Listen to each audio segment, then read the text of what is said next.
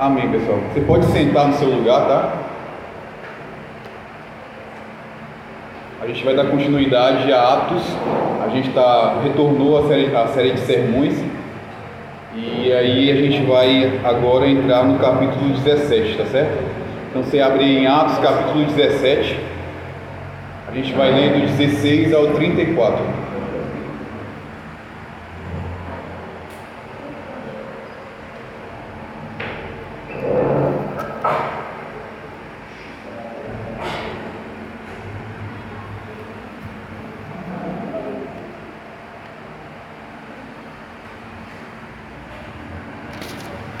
Queria que durante a leitura é, é mais fácil de assimilar, na verdade.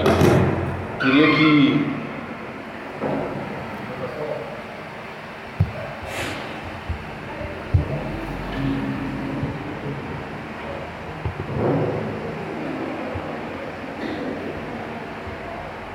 queria que durante a leitura é, você prestasse atenção no texto, tá? E que você é, colocasse nesse momento no cenário é, onde tudo se passa, tá certo? Eu acho que fica melhor de, de assimilar o texto e de você é, entender um pouco melhor é, o que estava acontecendo ali, tá bom? Atos capítulo dezessete, do dezesseis ao trinta e quatro.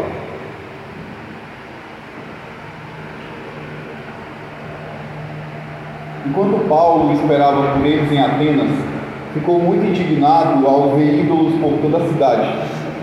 Por isso, ia à sinagoga debater com os judeus e com os gentios tementes a Deus, e falava diariamente na praça pública a todos que ali estavam. Paulo também debateu com alguns filósofos epicureus e estoicos, quando lhe falou de ressurreição e da ressurreição, eles perguntaram: "Que esse tagarela está querendo dizer?" Outros disseram: "Parece estar falando de deuses estrangeiros." Verso dezenove. Então levaram Paulo ao conselho da cidade e disseram: "Pode nos dizer que novo, que novo ensino é esse?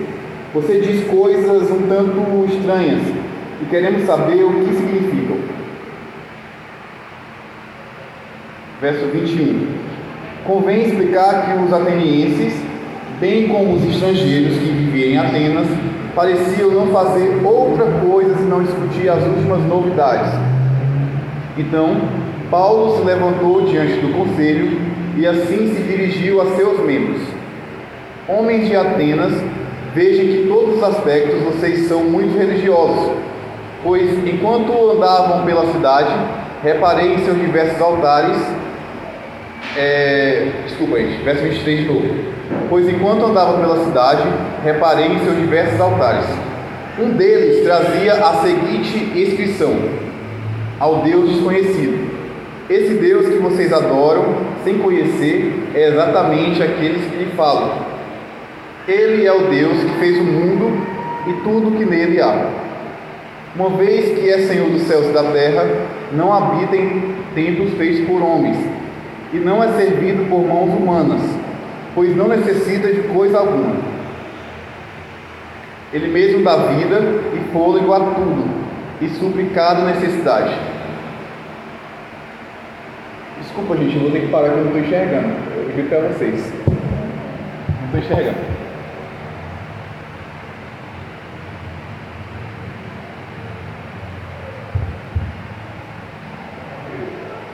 Vai dar certo, viu?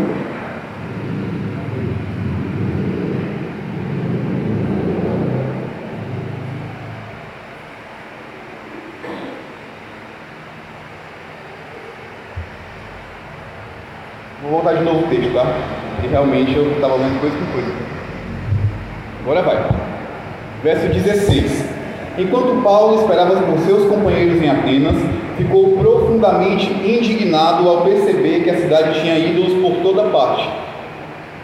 E sobre esse tema dissertava na sinagoga entre os judeus e os gentios obedientes a Deus, bem como na praça principal, diariamente, a todos aqueles que ali estivessem. Então, alguns filósofos epicureus e estoicos começaram a argumentar com ele. Alguns indagavam: O que deseja comunicar esse tagarela?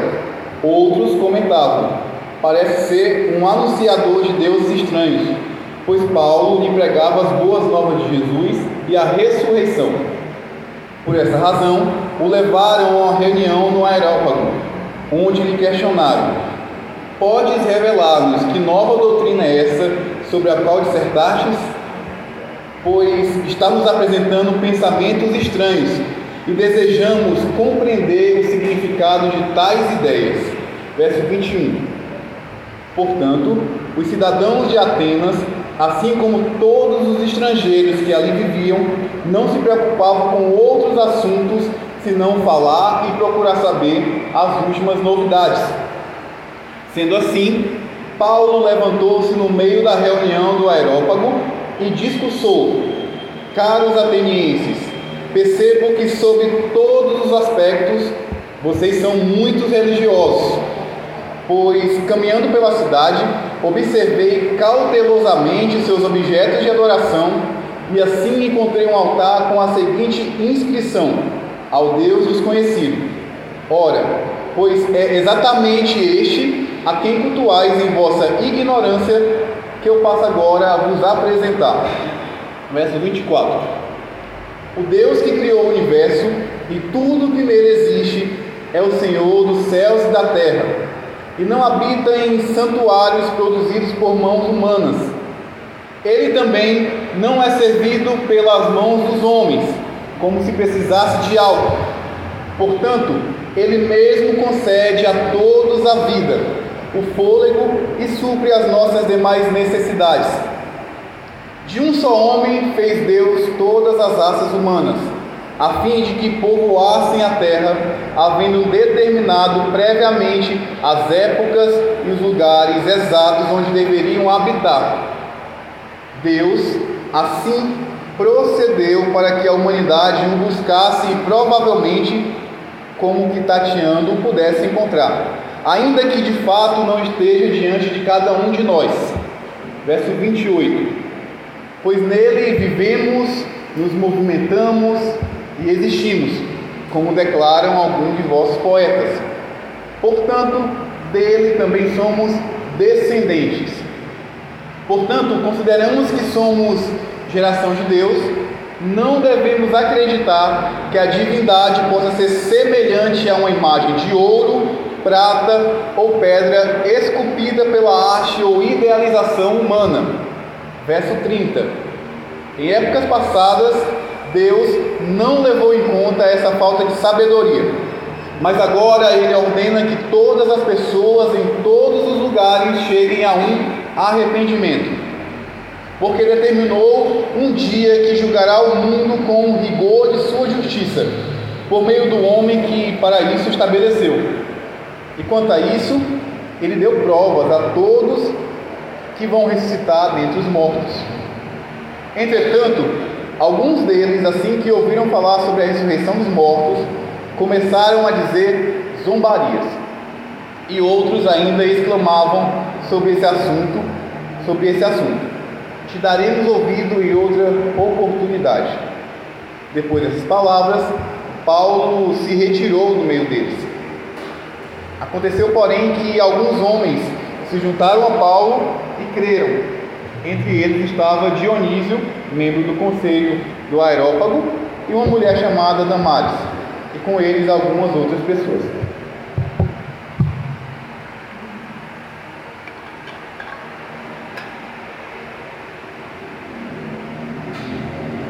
Gente, eu estou com um probleminha hoje, dois probleminhas, que é a minha vista, e eu estou com minha garganta já rasgando.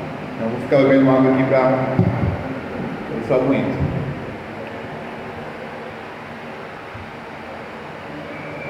Vamos lá. Hoje a gente vai conversar sobre é, Paulo em Atenas, né? O anúncio de Paulo é, na da proclamação do Evangelho. Não entendi. Tem, tem. Obrigado. Sobre a proclamação de Paulo do Evangelho na cidade, beleza? Antes de eu entrar no capítulo dezessete, eu quero só voltar no capítulo dezesseis, Só para a gente ver o que foi que aconteceu ali no final, por que, que Paulo está em Atenas, é, por que, que, que os outros não estão. Então eu queria que você voltasse um pouco no, verso, no capítulo dezesseis, tá certo? A gente vai ler ali só o finalzinho. Só o finalzinho do dezesseis, só para a gente prosseguir rumo aí ao dezessete, certo?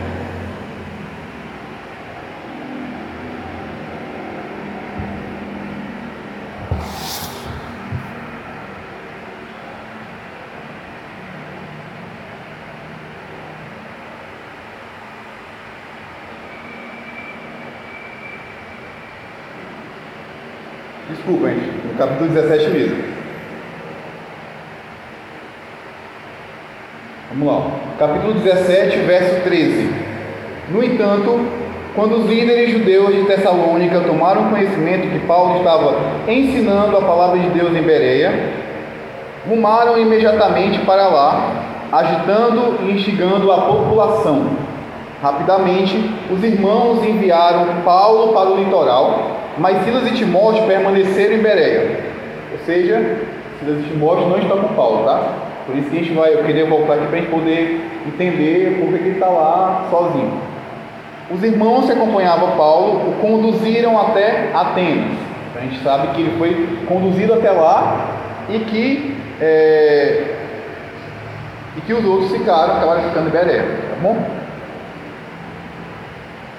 Os irmãos acompanhavam Paulo até Atenas, partindo depois com orientações para que Silas e Timóteo se reunissem com ele assim que possível. Eu queria que a gente, é, juntos, imergisse na, nessa cena, né, nesse cenário, nesses, cap, nesses versículos do capítulo dezessete, para a gente poder entender é, o que, que Paulo estava fazendo em Atenas, o que é que ele viu lá, né, o que é que deixou ele com tamanha indignação. Eu queria que você prestasse atenção em alguns pontos importantes desse trajeto de Paulo em Atenas, o que é que ele vê e como ele, é, como ele se coloca em um ambiente altamente idólatra, certo?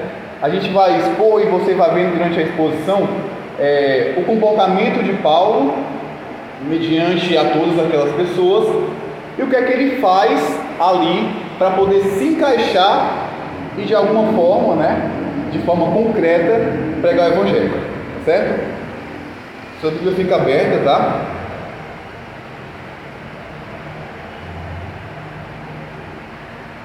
Verso dezesseis. Enquanto Paulo esperava por seus companheiros em Atenas, ficou profundamente indignado ao perceber que a cidade tinha ídolos por toda parte. Começa daí. Paulo é levado até Atenas, certo? Seus companheiros ficam em Bereia. Paulo é, poderia ficar ali de boa, no canto dele, esperando seus companheiros, certo? Porém, é, a gente sabe que Paulo não, não tem essa, essa questão de chegar num lugar, ver alguns erros eminentes ali e ficar parado. Então, o que é que ele faz? Ele é, espera pelos seus companheiros, beleza, está esperando. Só que ele fica, gera no coração dele uma indignação sobre o que ele vê na cidade. E o que é que ele vê na cidade? Que uma cidade é, totalmente idólatra está com o coração totalmente inclinado a ídolos que não é o Salvador. É, o, o tema, né, da, da mensagem é, é, muito, é muito perspicaz realmente ao capítulo. Porque é, realmente a gente só fala aquilo que o nosso, nosso coração está cheio, né? Realmente. E o coração de Paulo estava cheio de algo que nós devemos ter nos nossos corações, que é a sede de justiça, de pregar a palavra de Deus, aonde há ignorância.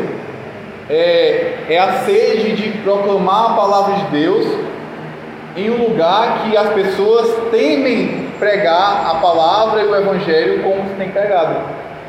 Então, enquanto o coração das pessoas estavam inclinadas a ídolos, enquanto o coração das pessoas estavam cheios de idolatria e eles proclamavam sobre essa idolatria, o coração de Paulo estava cheio do amor de Jesus, aonde ele queria proclamar naquele lugar e trazer consciência à ignorância. Então, quando ele vê tudo aquilo, ele para e opa, tem algo errado. A galera está adorando de forma errada, a galera está adorando Deus que não, sabe, que não, não faz sentido, de acordo com aquilo que eu acredito, que ele acredita, que nós acreditamos. E aí, ele, em meio a essa indignação, é, começa a andar ali pela cidade. Beleza? Verso dezessete. Sobre esse tema, dissertava nas sinagogas entre os judeus e os gentios obedientes a Deus, bem como na praça principal, diariamente, a todos aqueles que ali estivessem. Então, olha só, Paulo chegou em Atenas e ele não fica ali sentado, certo? Ele se levanta, ele vai às praças públicas, ele vai às sinagogas, ele vai observar é, a cultura daquele lugar, ele vai observar o contexto daquele lugar, mas ele não vai só observar e se calar, mas ele vai observar e ensinar. Existe uma diferença entre o ensino, né, o ensino de forma correta, o ensino de forma sábio, e o ensino de forma ignorante.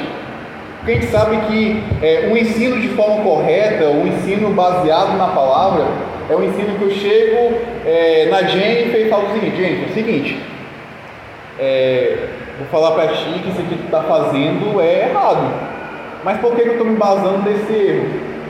Por isso aqui, que eu acredito na palavra, isso aqui, isso aqui, isso aqui. É diferente eu chegar e dizer assim: gente, é o seguinte, tu tá errada e é, eu vou aqui te matar, te estrangular, eu vou te mandar pra prisão, eu vou é, te condenar, eu vou te julgar, enfim. Eu não vou estar ajudando ela, eu vou estar julgando, seguindo de julgamento, e não vou estar ensinando.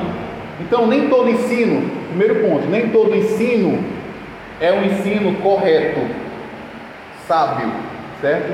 Não adianta é, a gente é, vomitar palavras bíblicas se a minha ação, se a minha atitude não condiz, certo? Então, essa diferença de ensino é muito importante da gente é, separar, certo?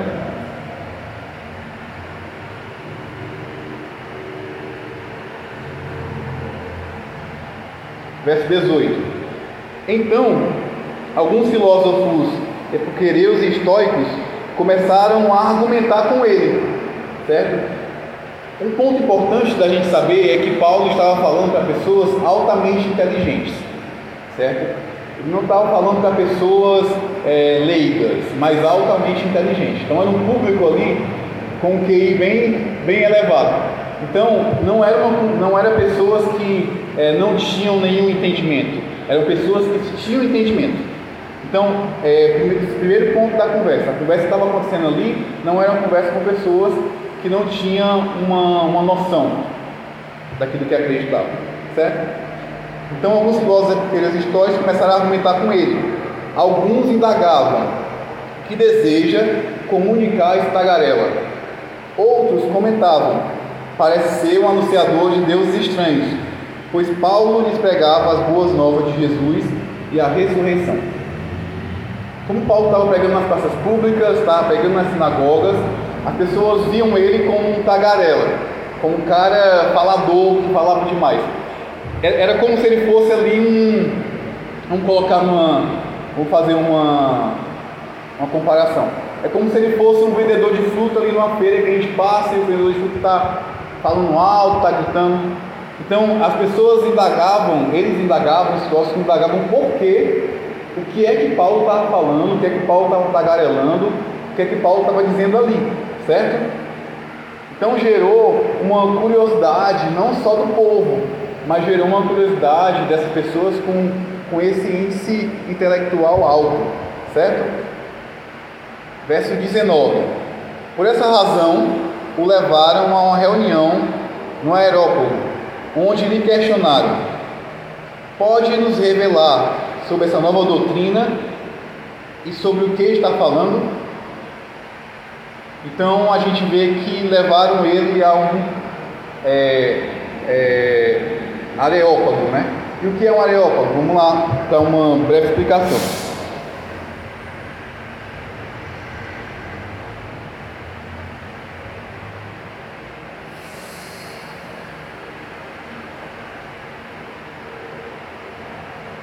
Pronto. O Areópago era... Era uma colina, era como se fosse uma, uma colina onde a corte se reunia, né? A corte ou o conselho se reunia para ali debater sobre a educação, sobre a fé.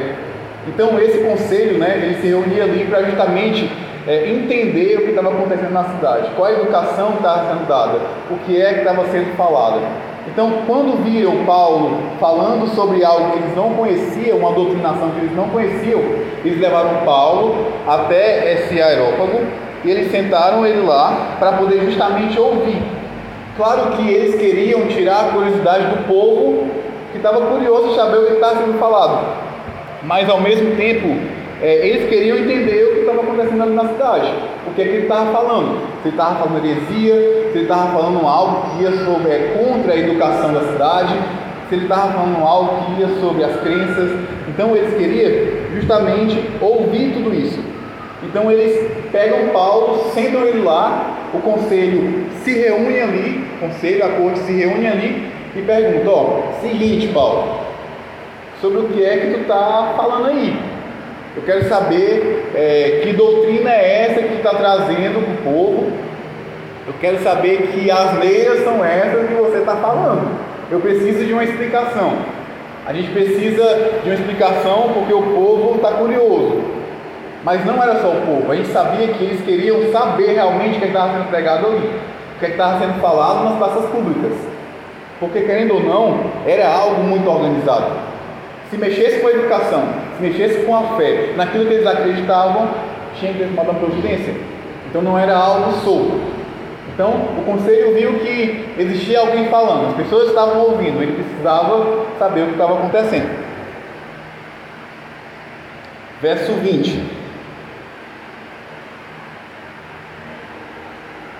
No verso vinte, o conselho ainda vai falar, né, que é, está sendo apresentado pensamentos estranhos e eles desejam compreender o significado desses pensamentos estranhos e compreender o significado dessas ideias, certo?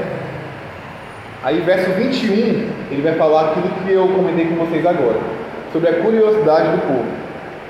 Verso vinte e um, portanto, os cidadãos de Atenas, assim como todos os estrangeiros que ali viviam, não se preocupavam com outros assuntos, senão falar e procurar saber as últimas novidades. Foi falado, gerou uma curiosidade. O que foi falado gerou uma a famosa pulga atrás da orelha, entendeu? Sobre o que, que ele está pregando, quem é esse que ele está falando, né?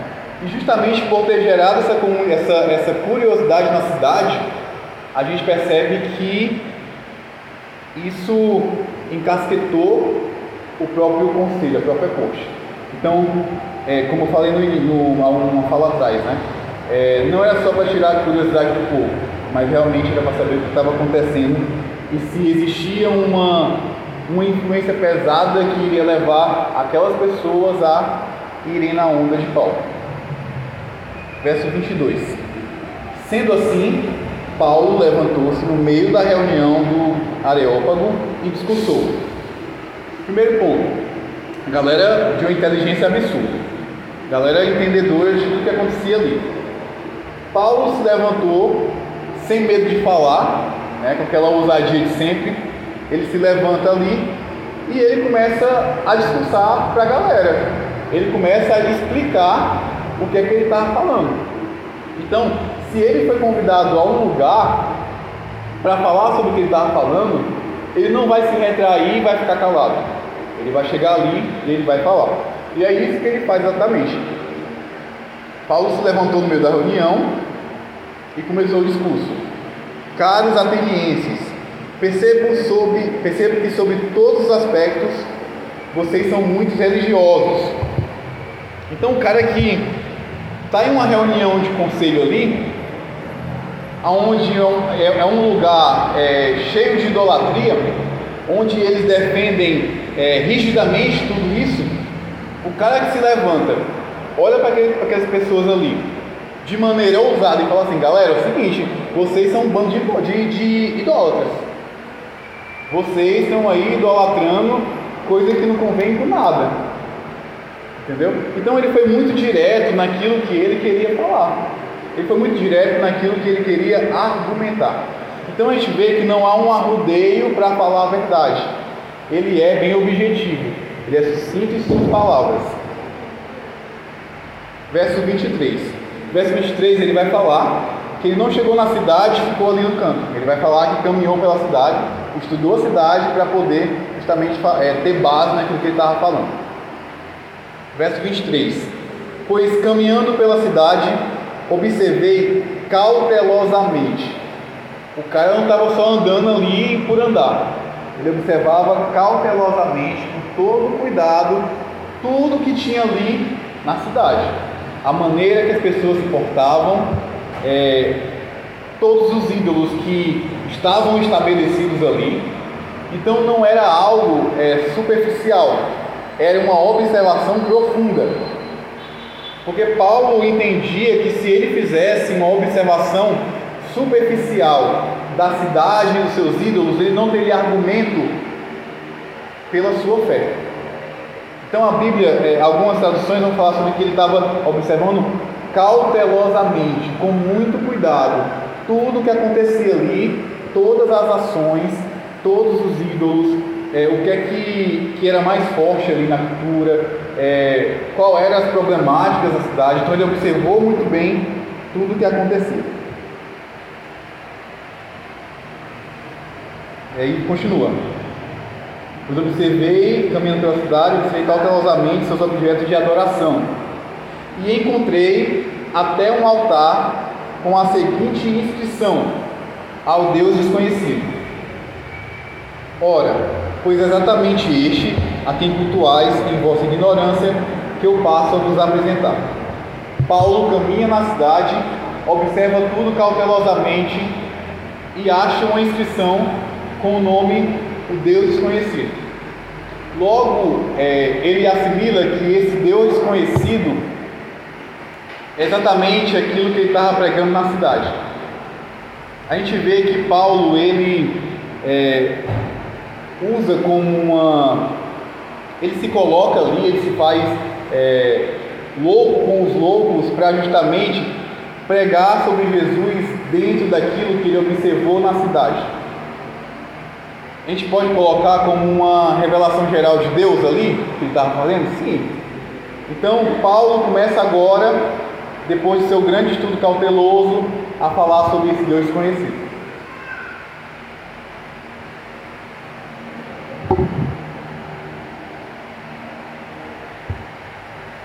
E aí ele começa. Né? Ele está de frente com a galera ali e fala que vai falar sobre esse Deus desconhecido que ele viu diante dessa inscrição. E ele começa a falar no verso vinte e quatro de uma maneira geral, de uma revelação geral de Deus sobre o Criador de todas as coisas.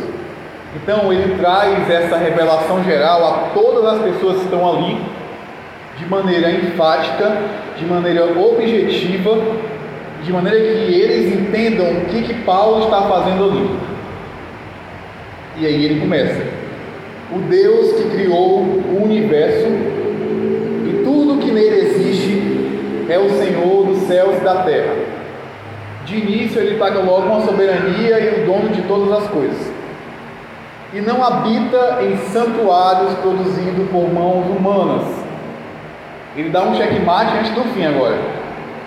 Porque ele vai realmente ali na ferida. Ó, galera, Deus é o Criador dos céus e da terra. Tudo que tem aqui, ele criou. Seja uma, uma árvore, seja um fruto, vocês, ele é o Criador. Certo? Por mais que vocês construam grandes templos, templos bonitos, ele não vai habitar ali porque ele não está no seu coração. Porque se Paulo caminha pela cidade, observa uma idolatria, o que é que está no coração do povo ateniense? A idolatria dentro do coração de forma é, tá ali é, instaurada no coração. Então não adianta ah, vou criar um, um templo aqui, um santuário ao Deus desconhecido, porque é um Deus desconhecido. É só somente mais uma, mais uma idolatria que eu trago ao meu coração. E aí Paulo, ele não satisfeito, ele continua a falar algumas verdades para aquelas pessoas. E aí ele vem com o verso vinte e cinco. Ele também não é servido pelas mãos dos homens, como se precisasse de algo. Paulo falou, gente, Deus não precisa de algo. Deus não precisa de nada. É, então não tem como eu oferecer sacrifícios tolos, é, sacrifícios que é, vá trazer alguma recompensa para mim, porque ele não precisa de nada disso.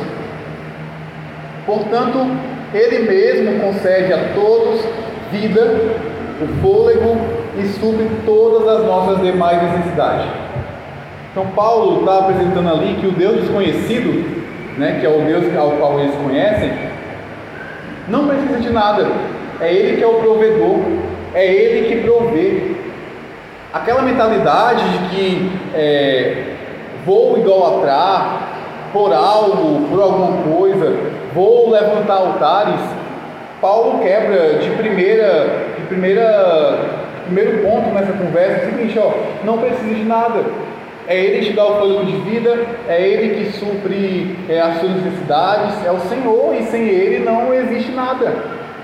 Sem ele não há nada, ele é o dono de todas as coisas.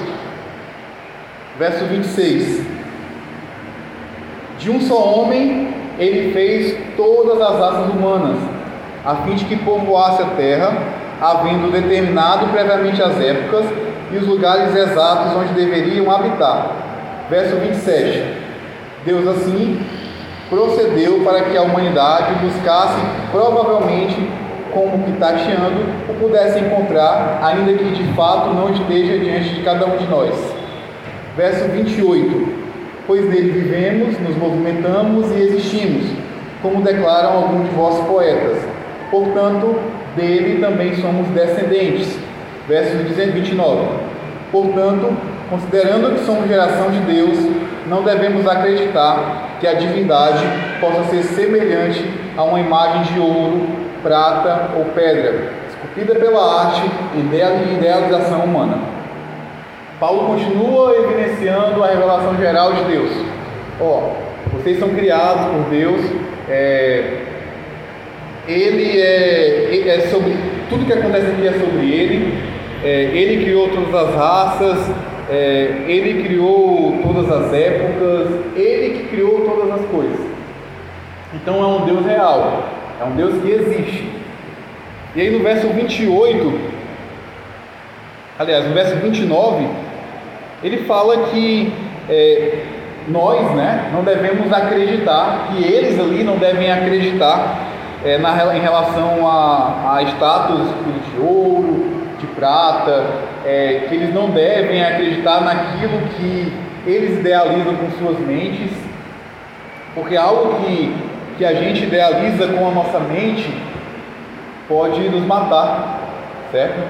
Quando o nosso coração se enche de algo que não provém de Deus, isso traz uma idealização para a nossa mente que a gente acredita e passa a acreditar naquilo.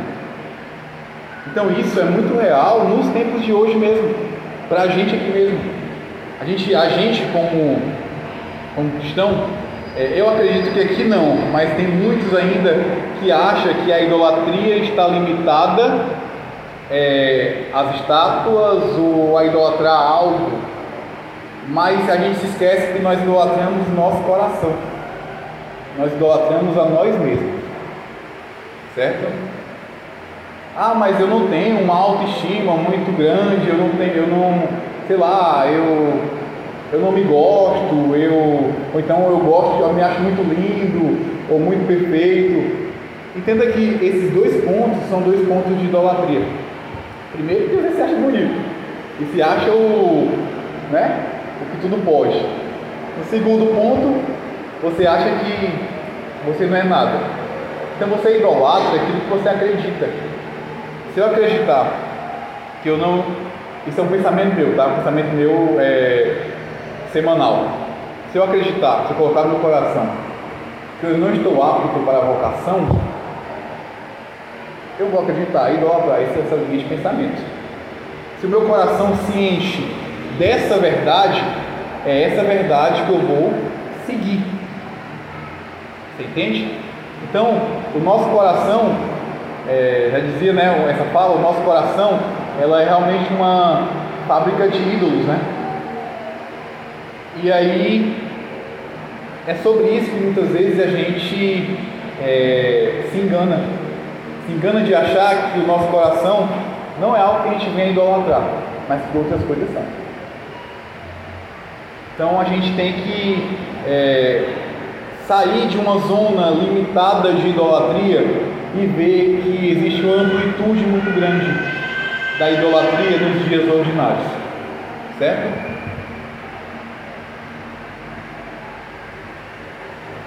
Verso trinta. Em épocas passadas, Deus não levou em conta essa falta de sabedoria, mas agora Ele ordena que todas as pessoas, em todos os lugares, cheguem a um arrependimento, porque determinou um dia em que julgará o mundo com o rigor de sua justiça, por meio do homem, que para isso estabeleceu. E quanto a isso, Ele deu prova a todos ao ressuscitá-los dentre os mortos. Paulo diz que a ignorância, a ignorância proposital, a falta de sabedoria proposital, aquele que tampa os seus olhos e fecha os seus ouvidos para não ouvir a verdade, ela não é aceita. Porque quando nós ouvimos a verdade de Deus, ela entra no nosso coração como uma espada afiada, e ela nos traz luz sobre os caminhos mais sombrios que existem. A gente não pode é, fechar os nossos olhos e tapar os nossos ouvidos mediante a verdade que é pregada e que é falada. E quanto mais a gente é, fecha os nossos olhos, quanto mais a gente tapa os nossos ouvidos, mais sem destino, mais sem direção a gente tende a ficar. Então Paulo fala aqui, ó, a verdade está sendo pregada, a verdade está sendo falada nas praças, nas sinagogas.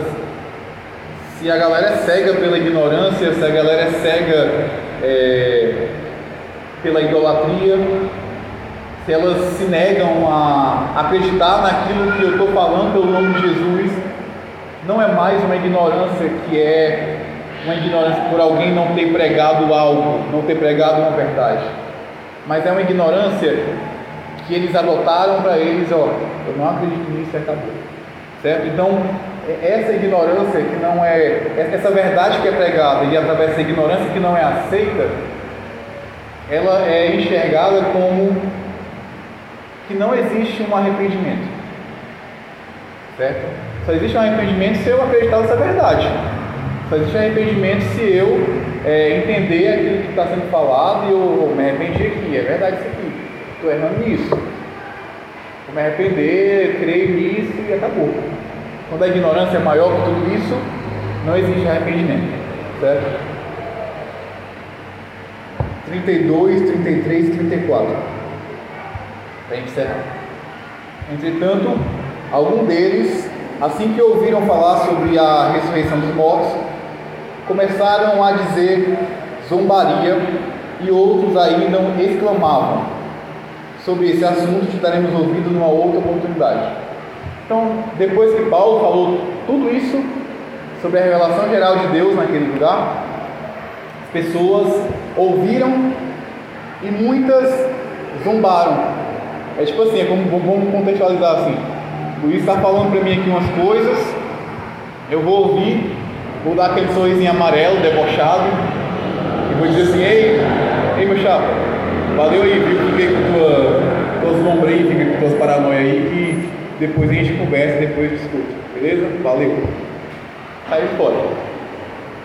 É como se eles ouviram tudo ali e pensamento, ah, esse cara tá doido, esse cara é pirado, entendeu?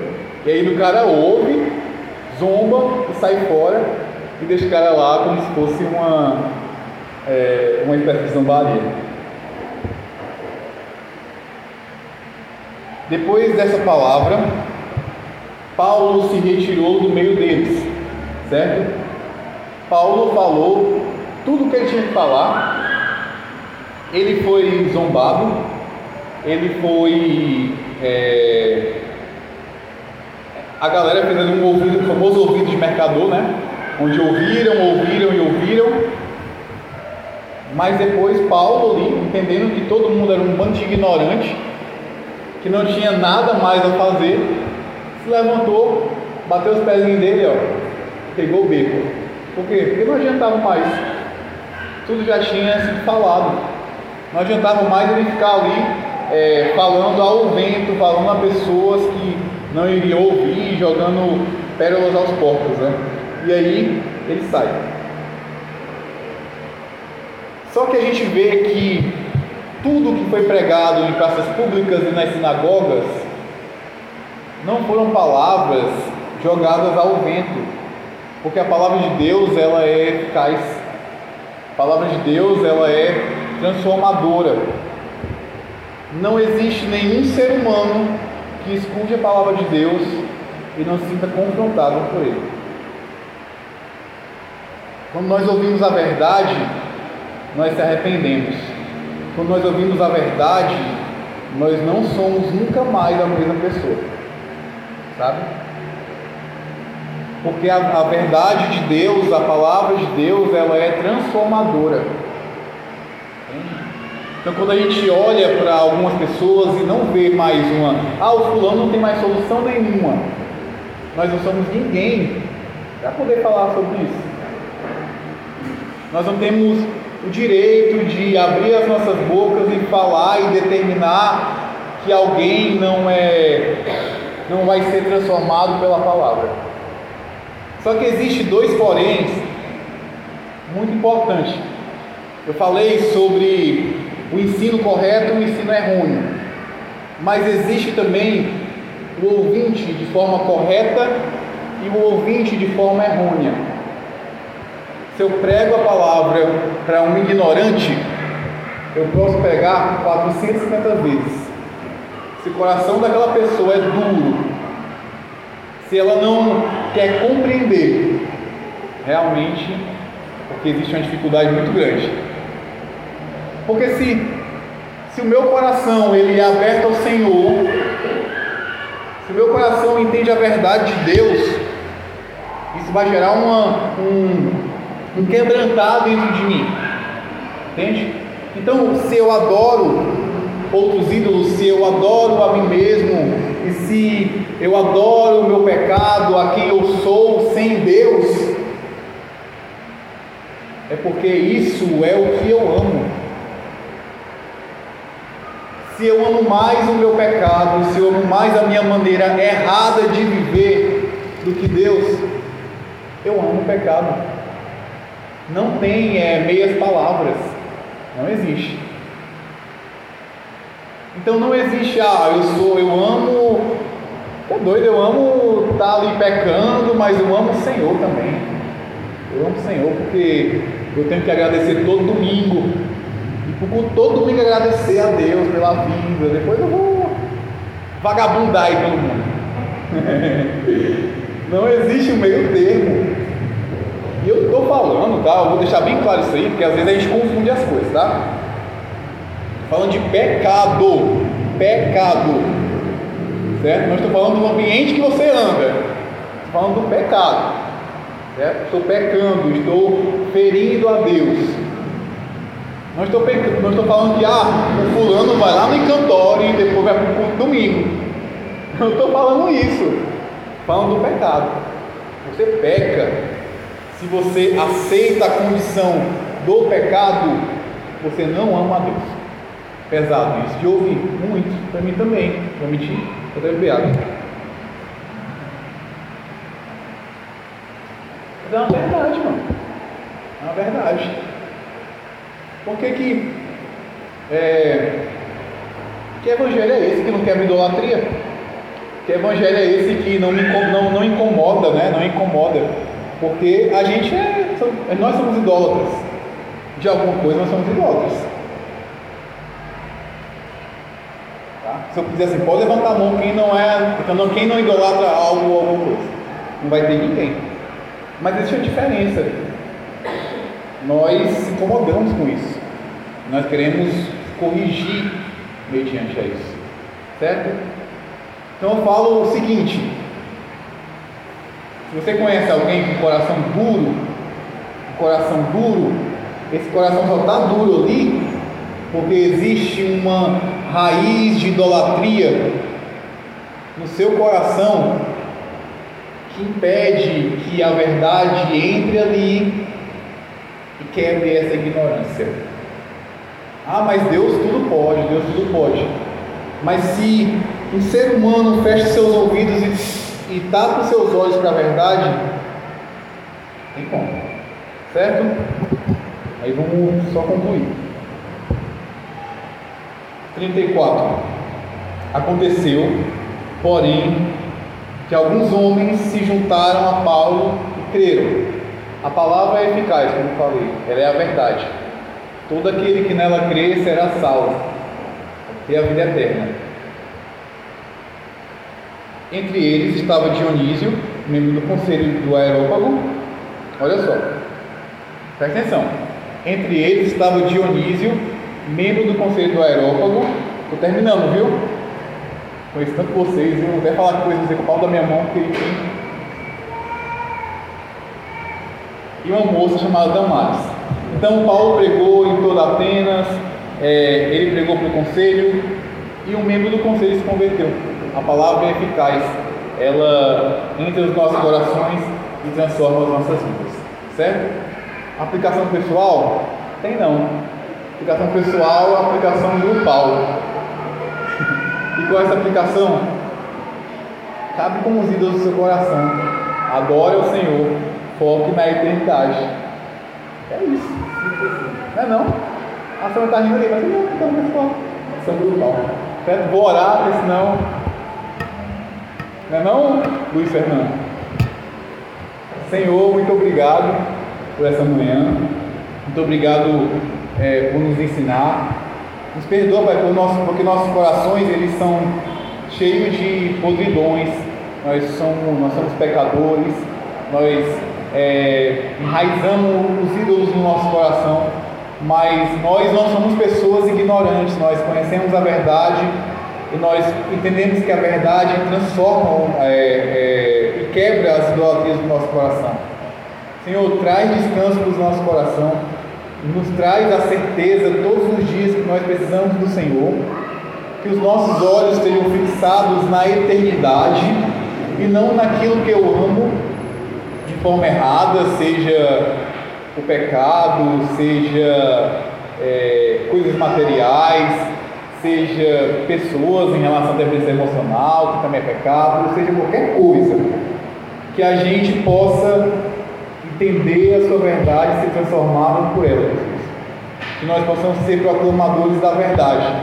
E por mais que existam corações duros, por mais que existam grupos de pessoas ignorantes, nós sabemos que a sua palavra é eficaz e que ela traz salvação a todo aquele que crê.